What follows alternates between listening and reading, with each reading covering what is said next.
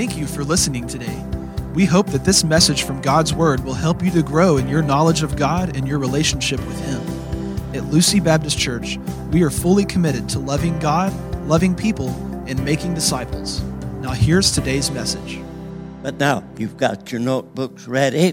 I want to give you first the scriptures that are involved and in their proper order.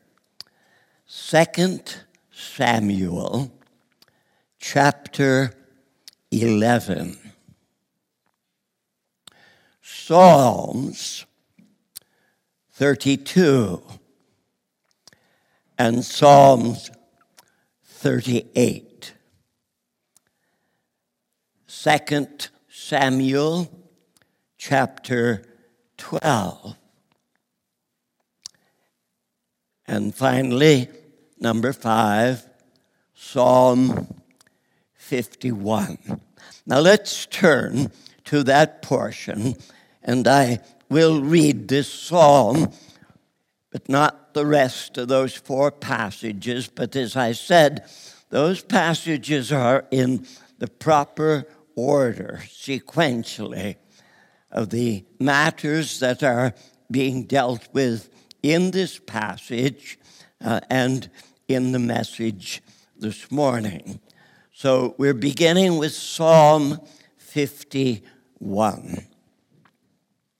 Some of you perhaps will be immediately aware of the content of this. Others of you might be a little slow on the uptake and uh, perhaps not familiar. Psalm 51, look at verse 1. Be gracious to me, O God, according to thy loving kindness, according to the greatness of thy compassion, blot out my transgression. Now, not all Bibles have this, but perhaps the Bible you're reading from under Psalm 51 in the heading gives a statement concerning what this is about. Under the chapter number, I have in mind, you may have something slightly different a contrite sinner's prayer for pardon. You have anything like that under Psalm 51? And then I read, and this is not part of the inspired word, this is the explanation that is added for the choir director. A psalm of David when Nathan the prophet came to him after he had gone into Bathsheba. Now, let's fix that in our minds. This is a contrite sinner's prayer. Now, I wonder how many of you could be truly described as a contrite sinner. Now, there's no question everybody in the room is a sinner. If you think you're not, you're stupid. But not everybody who knows they're sinners knows that they're sinful enough to be ashamed, to be grieved you certainly can't be contrite if you're not ashamed, if you're not grieved. Those things go together. Now, we get a fair amount of talk about heaven. And some who talk about heaven don't really know what they're talking about and will never know because they'll never be there. But some do know. And some know quite well what they're looking forward to. And for those who are really deeply interested, there's a lot that could be said about heaven, but one thing of extraordinary importance. In heaven, there will be no sin. Now, a lot of people who think they're going there won't like that part of it because they love to sin. And the notion of being deprived of the opportunity is anything but pleasant, but they really don't need to worry because they won't go there, even though they think they will, because they're not contrite. They don't see the problem of sin, even if they, at some point or other, or even frequently, admit they're sinners. Being a sinner is no great problem to them. So, really, it's a very important question to ask ourselves. This is obvious, not the kind of question you ask in public of others, but it's certainly a question to ask yourself. Are you disgusted with yourself, ashamed of yourself because you're a sinner? Do you grieve over sin? Do you have thoughts like this? Oh, I wished I would never, ever sin again. I can't imagine anything more wonderful than to be a situation where I would never, ever sin again. Heaven has lots of attractive features, but to me, the two most important features of heaven are the presence of Christ and the absence of sin. Now, when the heading says the prayer of a contrite sinner. That's a bit of the picture of what the contrite sinner is. The one who's ashamed, disgusted, wishing never, ever to personally sin again, and longing to be in a place where sin does not exist. And some of you perhaps have thought of this. Just as heaven is a place where sin never appears and where Christ never departs. Hell is a place where sin reigns supreme and where Christ never goes. Did it ever occur to you that a person could be in hell for a thousand years, a hundred thousand years, a hundred million years? And in all that time, he could not think sooner or later Christ will come. Because just as heaven is marked by the unbroken presence of Christ, hell is marked by his unbroken absence. If that doesn't mean anything to you, if you had the grace, you would be ashamed.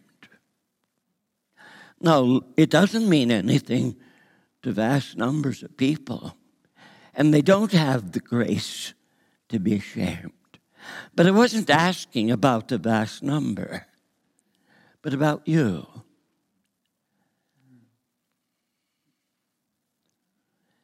So here's David with a prayer of the contrite sinner. Verse 2 Wash me thoroughly from my iniquity and cleanse me from my sin. Now, I gave you up front the five great chapters that deal with this problem David had of sin. And as I said, we're not going to go back and read them, but I do encourage you to do so personally. But in 2 Samuel chapter 11, we are informed that King David stayed home while the army went forth to war. And that was uncommon because the king very regularly accompanied them. But he not only stayed home, but he stayed in bed all day. And then late in the day, he got up and he went up on the roof where he knew he could look across and see a very beautiful woman taking a bath. And he sent an order for this woman to come to the palace bedroom and committed adultery with her. Then later, when he discovered that she was pregnant as a result of that sin, he ordered her husband to be brought back from the battle on the front line and pretended that the purpose in bringing him back was so that he could have a report as to how the battle was going. But that was a lie. He wasn't interested in how the battle was going. He was trying to figure out how he could cover up his sin and get away with it. And then, after meeting with the husband, ordered him to go home and sleep with his wife. But he didn't. He slept at the palace gate. And then the king thought, I got to have another plan. First one didn't work. So he brought the man back in to the palace and got him drunk. Then told him to go home. But once again, the man did not go home.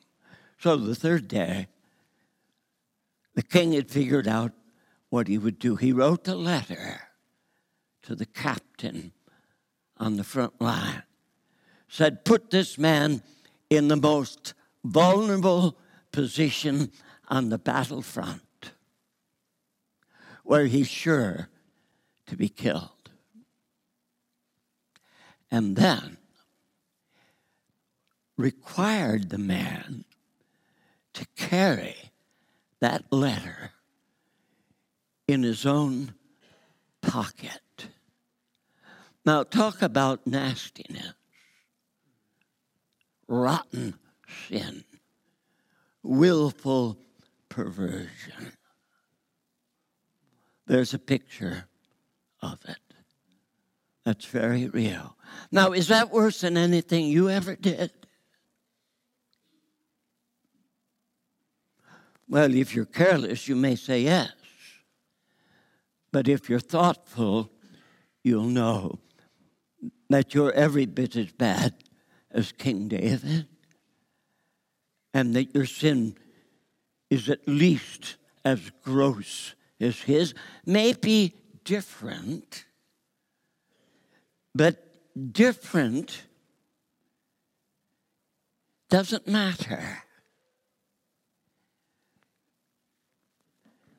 Now, look at what follows here. I know, this is verse 3, I know my transgressions, and my sin is ever before me. Now, look, what's the sense of coming to church, hearing the Bible read, having a Bible open in front of yourself, and paying no attention?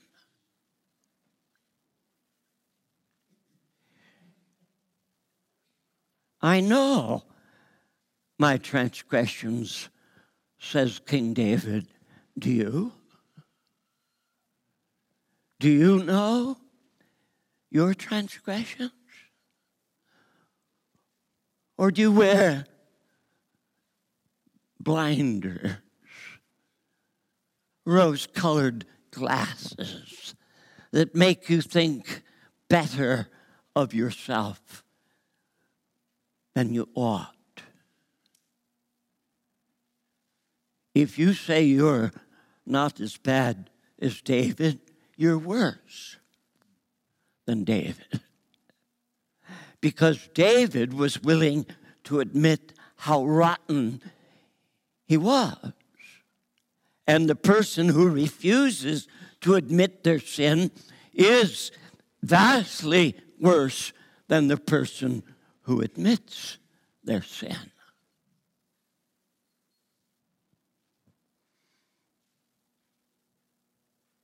And uh, we need also to be honest with ourselves and to ask Can I join King David in saying, My sin is ever before me? Or have you found some clever way of squelching your conscience, pretending that you are a better person than you really are. So, again, if you refuse to admit your sin, you're worse than David. And if you somehow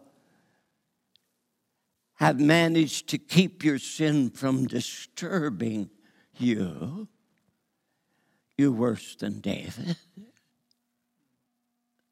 You can't, as I've said already, possibly be contrite when you won't even admit you got the problem.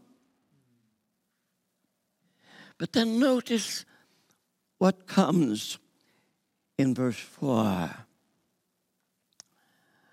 against thee, thee only. I have sinned and done what is evil in thy sight. Now let's remind ourselves again who wrote these words and who he was and what he had done. It's the king, the most famous of all the kings of the Bible, King David, who has written these words.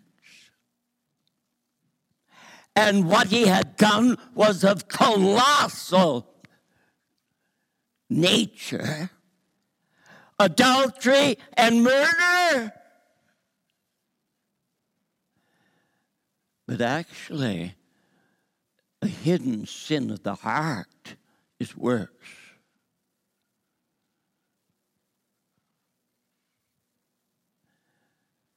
But here's a sinner who had committed a flagrant public sin.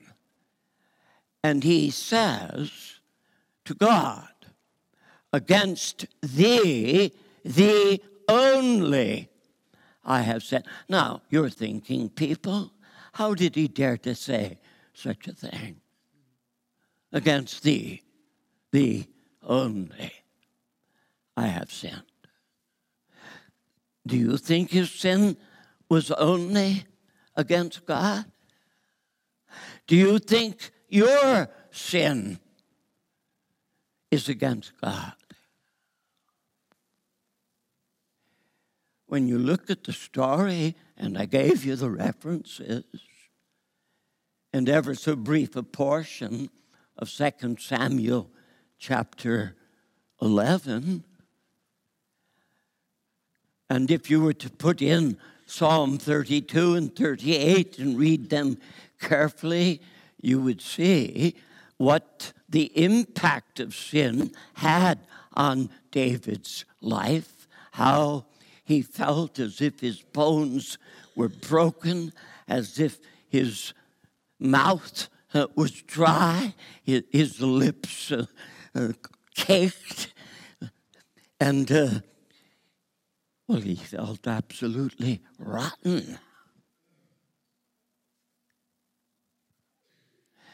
But nonetheless, to say, against thee, the only, speaking to God, seems somewhat absurd. He had, after all, sinned against the woman Bathsheba by sending an order to her to appear in his bedchamber. He had certainly sinned against her husband by ordering his death and then requiring him to carry himself the death notice. He had sinned against the captain of the Lord's host by involving him in the crime. Had sinned against his own family. He had sinned against the nation over whom he was king. How did he dare to say, Against thee, thee only have I sinned and done this evil in thy sight? I wonder if you understand what David understood that the great evil of all sin consists in this fact it is against God. Do you feel that? Sir, do you know that your sin is against God? Do each of us know that the great evil of all sin is that it is against God? Now, when you begin to understand that, then you know what happened to King David. It's not merely that you read about it and understand what you read, but you know what happened to him. You know that in chapter 12 of 2 Samuel, he had covered up this sin. He had pretended nothing had happened that was out of the way. And then a prophet comes, points his bony finger into the king's face, and says, He is the one. The prophet, you remember, told that little account of a man with plenty of things and sheep, had a guest, and he went and had one of his servants steal a lamb from the poor man, a lamb that the poor man carried around in his own arms, his children's pet, and stole that lamb from the poor man and then had it prepared and fed the guest. And when David heard the story, he rose up in rage. That man will pay. And then the prophet said, You're the man. And he felt it. He knew it was true. Contrition came upon him. But has it come upon you? Do you see that your sin is against God? Have you felt it? Do you lament over it? Do you wish it were not true? And then David, of course, was concerned. And because the child that was born. Now that's helpful, just to face the fact the child was born. That means he had covered up the sin for a long time, at least nine months. But when the child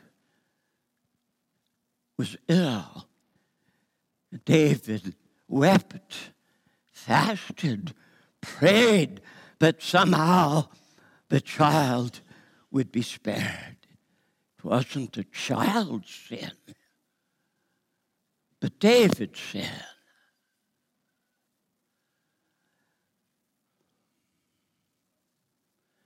And again, Psalm 38 paints the picture of the man who covers up his sin.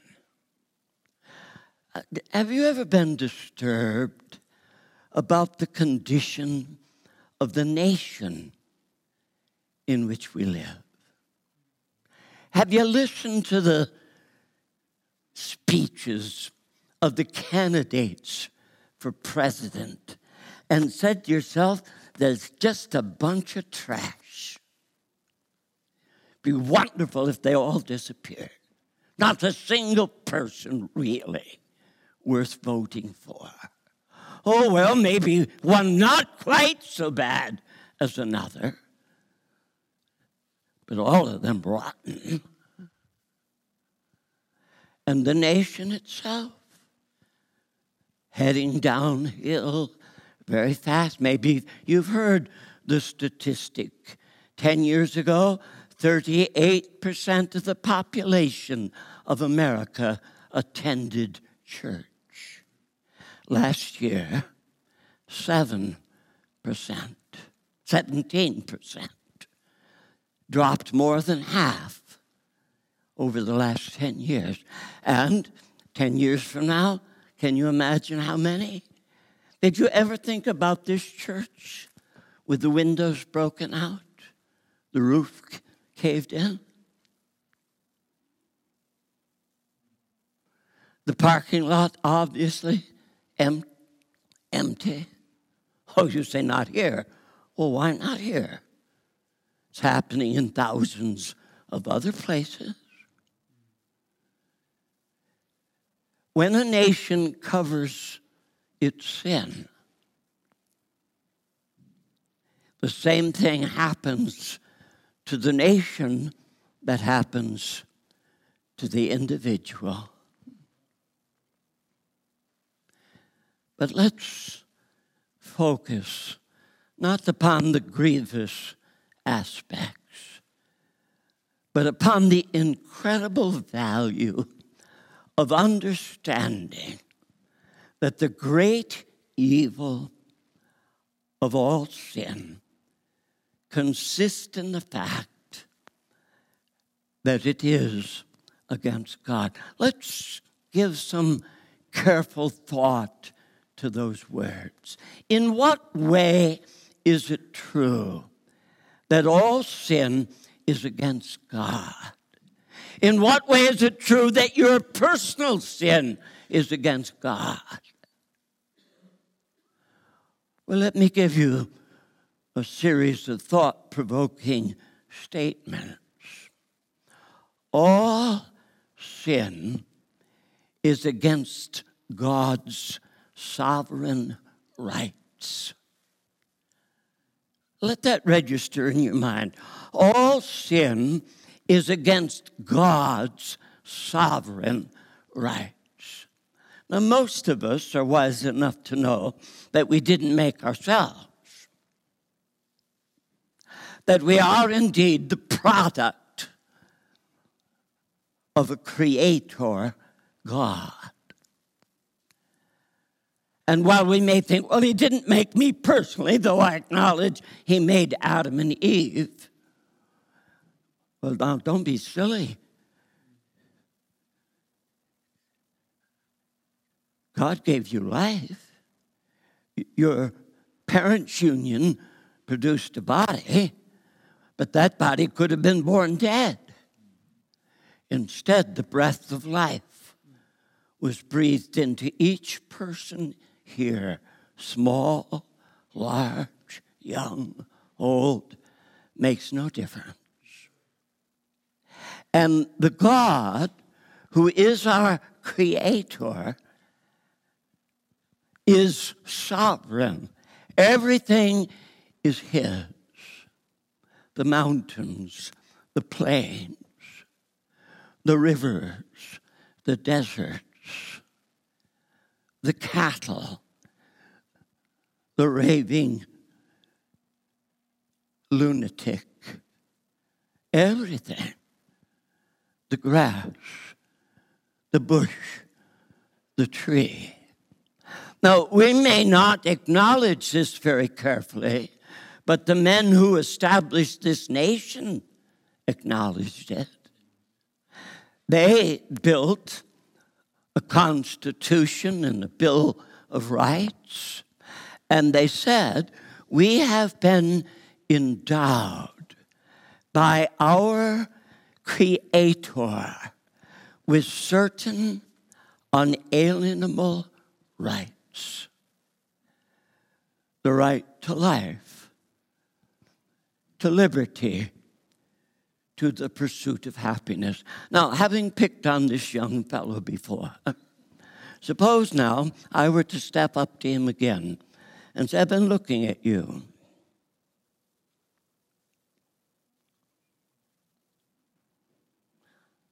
I don't get the impression you're wealthy.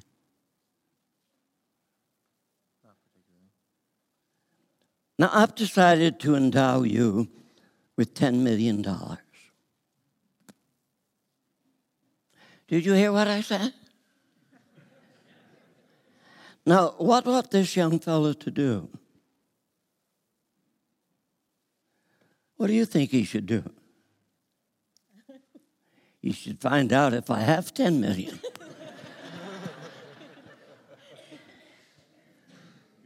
How can I give you what I don't have? How could God give us rights if He doesn't have any? If we have been endowed by our Creator with inalienable rights, that means He has rights. He didn't give them to us, He still has His rights, but He's granted some of our own. And now the question is are you giving God His rights? Now, let me be blunt. I know there are young people here, but sooner or later they'll have to face these matters. Might as well face them in church as behind the barn. Who created sex? Your nephew? Your grandfather? Or God? And as the Creator, He has the right to say what is right and what is wrong. Every sexual sin is a violation of God's rights. Everyone, without any exception. Why, we could spend the entire day, and I doubt that you're prepared to come and stay all day so we won't. But we could take all day just describing God's rights. But you see, when David said, Against thee, they only have I sinned? He knew he had violated God's rights. He had committed adultery with a person he had no right to deal with. He had committed murder, had taken away the life of another man. He had no right to take that life. He lied. He covered it up. He lived in shame. Every sin is a violation of God's rights.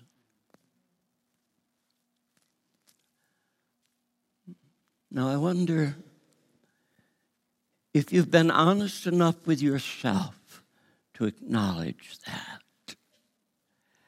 and to be grieved over the awareness of sin.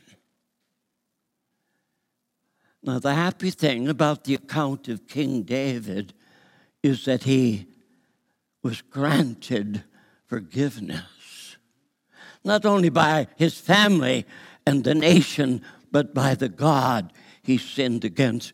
What a tragedy if someone here who has sinned against the God who made them has never been granted forgiveness by God.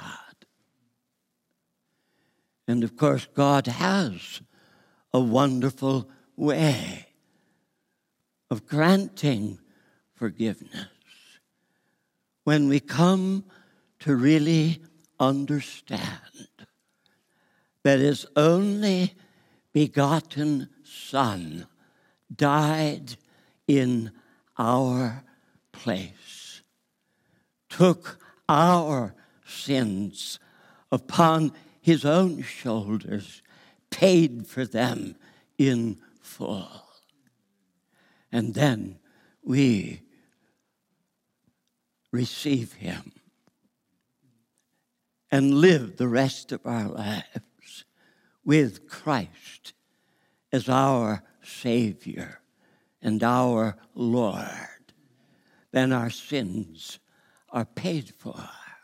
Otherwise, you pay for them yourself. And you'll spend millions and millions of years paying for the pleasures of a few short years. You see, all sin is not only against God's sovereign rights, but number two, sin is also uh, against God's purpose in creation. God did not create this world in order to make the rotten mess it's now in. And we all know the story of Adam and Eve and how God gave them a very simple, a very straightforward rule. Eat everything in the garden that appeals to you, but don't touch this one tree. And we surely know that all sin is in refusing to listen to God and obey Him. Now, that's easy for some people to do because they don't even know who God is. They wouldn't know how to discover what God wants and doesn't want. But as we say concerning police affairs, ignorance is no excuse of the law. You're held responsible for the law whether you know what the law is or not. When God created everything out of nothing, He laid down His rights. And every time we violate His rights, as I've already indicated, we have sinned.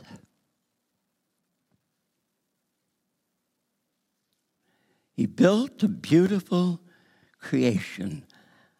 Have you had any chance to see how beautiful creation is? You like flowers? This girl says she likes flowers. Do you? I do too. I think it's magnificent. Did, did, you, did you girls know that every fingerprint in the world is different? Of course you did. That's commonly understood. You don't get a lot of snow here, do you?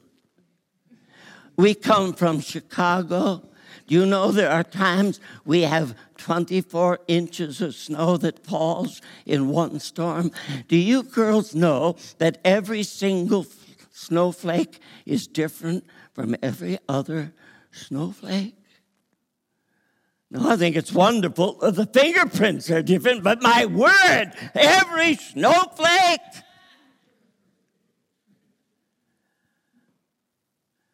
God made an incredibly beautiful world, and sin messed it up made it rotten. And sin is on the rampage in America right now. And some are predicting that the nation will be destroyed as a democracy within the next 10 years. I hope they're wrong. But all sin is against creation. God created an earth that could have been like heaven.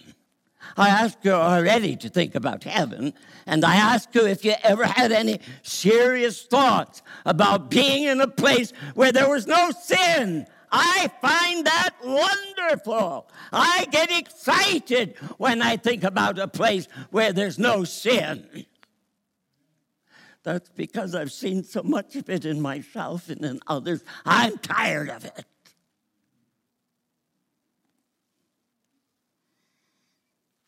But when you sin, you add to the filth, the degradation, the mess that creation is in. And obviously, number three, when we sin, we sin against this book, God's Word. He tells us plainly what he thinks of sin. He tells us why he hates it. He shows us its influence and effect. And when we sin, we sin against this book.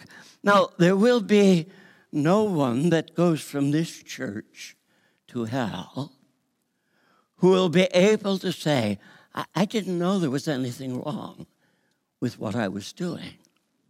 It's not that today, for the first time, you heard the truth. You've been hearing it and hearing it and hearing it and hearing it.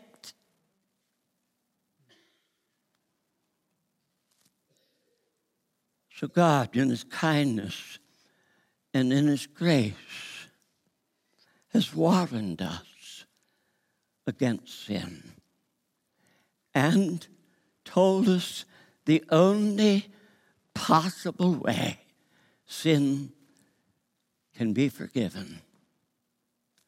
And most of us understand there, there are two great things that God wants from every person on earth. He wants them to listen to what He says, and He wants them to do exactly what He says when God placed Adam and Eve in the garden, as I've already indicated, that's exactly his point. Don't touch this tree.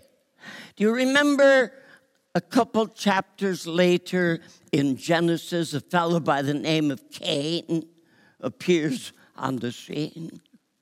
Do you remember the conversation Cain had with God? God said to him, Why is your countenance downcast. And then God said, Sin is crouching at your door.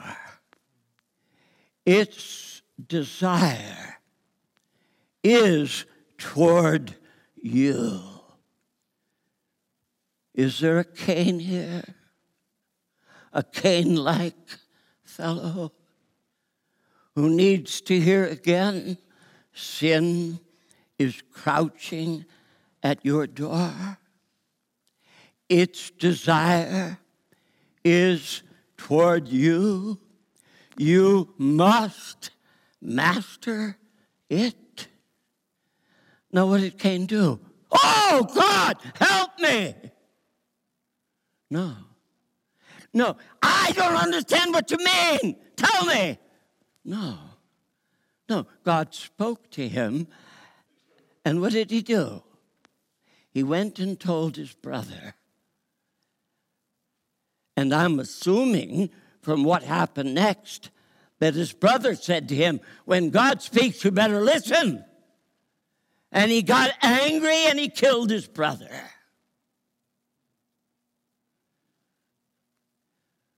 God wants people who listen and obey. That's what He wants from you, from each of us, without exception. Did it ever occur to you that this is the great theme of the Bible? I wonder if you remember what happened to a young girl. Now, we don't know. Do you girls know how old Mary was when she was told by an angel she would have a child? It's been estimated, maybe about 15. We don't know for sure, but that's a guess. Now, just imagine this a 15 year old girl has an angel appear to her. And uh, he tells her, You're chosen of God to be the mother of the Savior of the world.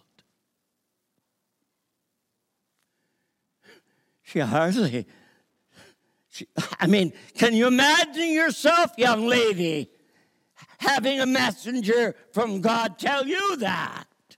It's astonishing. But she believed. And then she rushed. I, it said at her cousin's house. I don't know for sure if Elizabeth was her cousin or not, but she rushed there. And when she entered, her cousin, if it was a cousin, had an experience utterly incredible. She too was pregnant, and the babe leapt in her womb. And both Elizabeth and the baby were filled with the Holy Spirit. And then Elizabeth, I wonder, may I ask you, have you ever noticed these words that Elizabeth spoke? How has it happened that the mother of my Lord has visited me. Do any of you ladies remember reading those words? How has it happened that the mother of my Lord has visited me? Well, you know, Mary had had quite a series of events herself. Not only the angel I've mentioned, but the magi, the kings that came bearing gifts, the shepherds, the man who did in time become her husband and was struggling with what to do about marrying a pregnant girl. And the Lord appeared to him and said, Don't hesitate to take Mary as your wife. That which is conceived in her is of imperishable seed, the Holy Spirit. And when the child's born, name him Jesus, for he shall save his people from their sin. And do you remember that there's a wedding described in the Gospel of John, chapter 2? A wedding in Cana of Galilee. Christ is there, Mary is there, the disciples are all there. They've drunk up all the wine. And Mary learns about this. And she has a little talk with Jesus that didn't seem very satisfactory. And then she said to the servants, Whatever he says to you, do it. And uh, so the servants looked to Christ for direction. And he said, Here are six. Are you a mathematician? No, sir.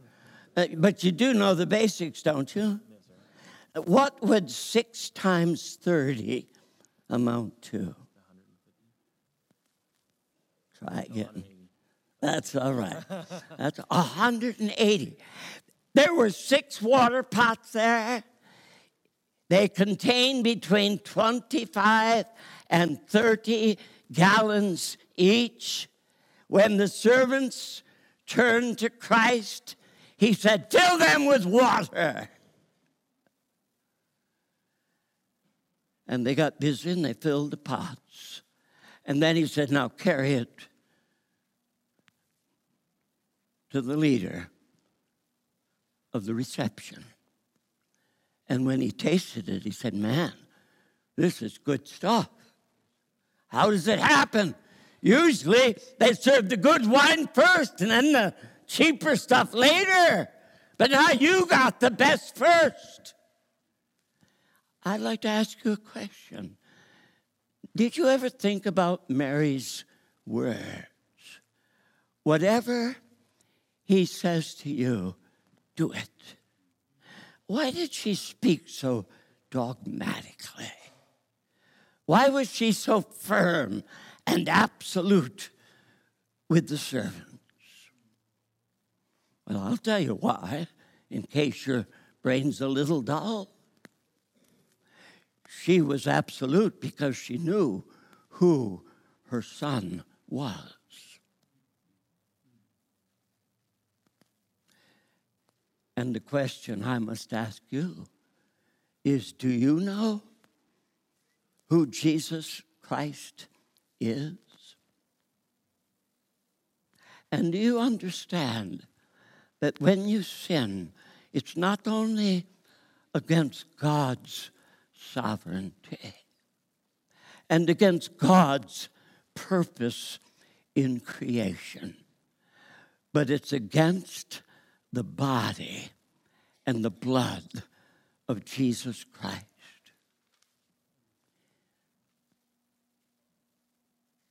If you're making a list, that's number three against the body and the blood of Christ. The one whom Mary understood to be both her son and truly the Son of God. Both man and God. The only one in all history who can take away sin.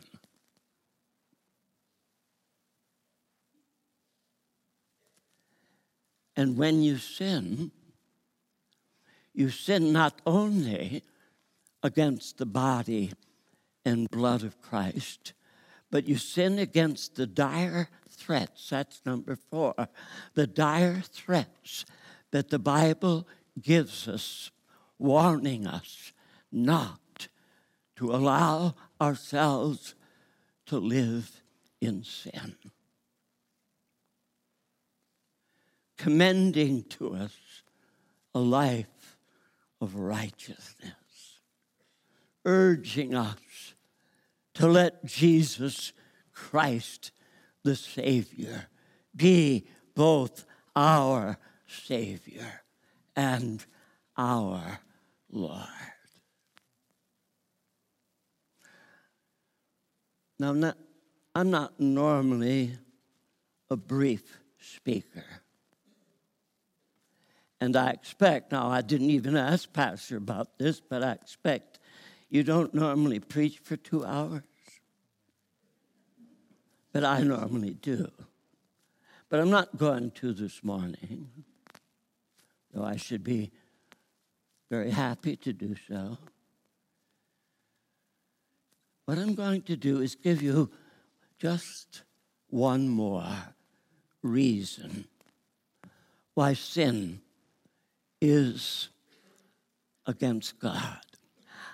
I'd like a show of hands now. How many of you know the word aspiration? A S P I R A T I O N.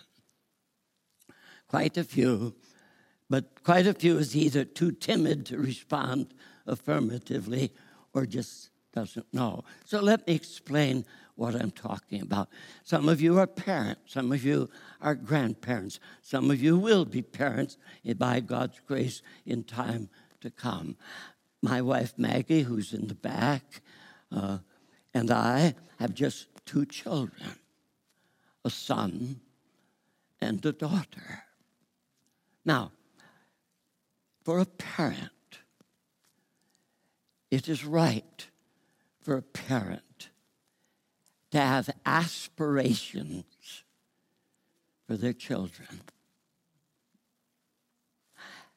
And in particular, I have had aspirations for my son for a very long time. And I'm going to share my aspiration for my son. He lives in Maryville in Tennessee. And he works with InterVarsity Christian Fellowship at Maryville College. But his father has had an aspiration for him for a very long time. For years and years, he had no knowledge of what that aspiration was. But some years back, on my way to Singapore to teach in a seminary for three weeks. I had a stopover in Los Angeles. I called my son, who was living in that area at the time, and I said, uh, Bob, I've got to be overnight at uh, this hotel. I don't know what your schedule is, but if you're free, I'd love to see you. Oh, Dad, yes, I'll come. So we met in this hotel, and we had one of those kinds of conversations that some of you dads have had with a son. Just a sweet time, just ever so precious, just dealing with matters of intense importance. And then I felt prompted by the Holy Spirit, and uh, I said, Now, Bob, I think it's time to tell you what my aspiration for you is. My aspiration for you is that you will be a much more godly and spiritually useful man than your father. He sat there as if he were stunned.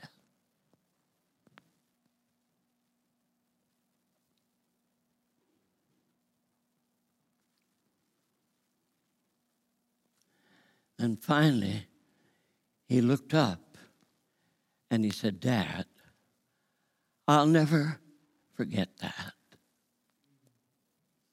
And he hasn't. Now, I'm only a man. He's only a man. I've just described an aspiration of an earthly father for an earthly son. But I wonder if any of you, or if all of you, know that your Father in heaven has aspirations for you. Aspirations that are better, aspirations that are greater than any earthly father could have for an earthly son. And do you understand that when you sin, you sin against God's aspirations for you? Now, just imagine the immensity of this. The Lord God Almighty, the creator of heaven and earth, the one and only sovereign God of the entire universe and of the universes, has an aspiration for you for you personally. He knows you by name, He knows you inside out. There's not one thing in your life He does not know and understand. And when you sin, it's against his aspirations for you. Is that what you really want? Do you want to throw your life away by violating the aspirations of the God who made you and loved you with such everlasting love that he let his only begotten Son die in your place? And you see, when David wrote Psalm 51, he had come to this realization against thee, thee only have I sinned and done this evil in thy sight. This is Pastor David Lawrence. Thank you for listening to this message. We pray that God used His Word in your life today. If you do not have a relationship with God, the Bible says you can as you turn from your sin, place your faith in Christ Jesus, His death for you on the cross, and His resurrection from the dead, and surrender your life to Jesus as Lord. We'd like to invite you to join us for worship. You can find information about the times and locations for all of our gatherings on our website at lucybaptist.com. If you have any questions or if we can minister to you in any way, please call us at 901 872 0623 or email us at info at lucybaptist.com.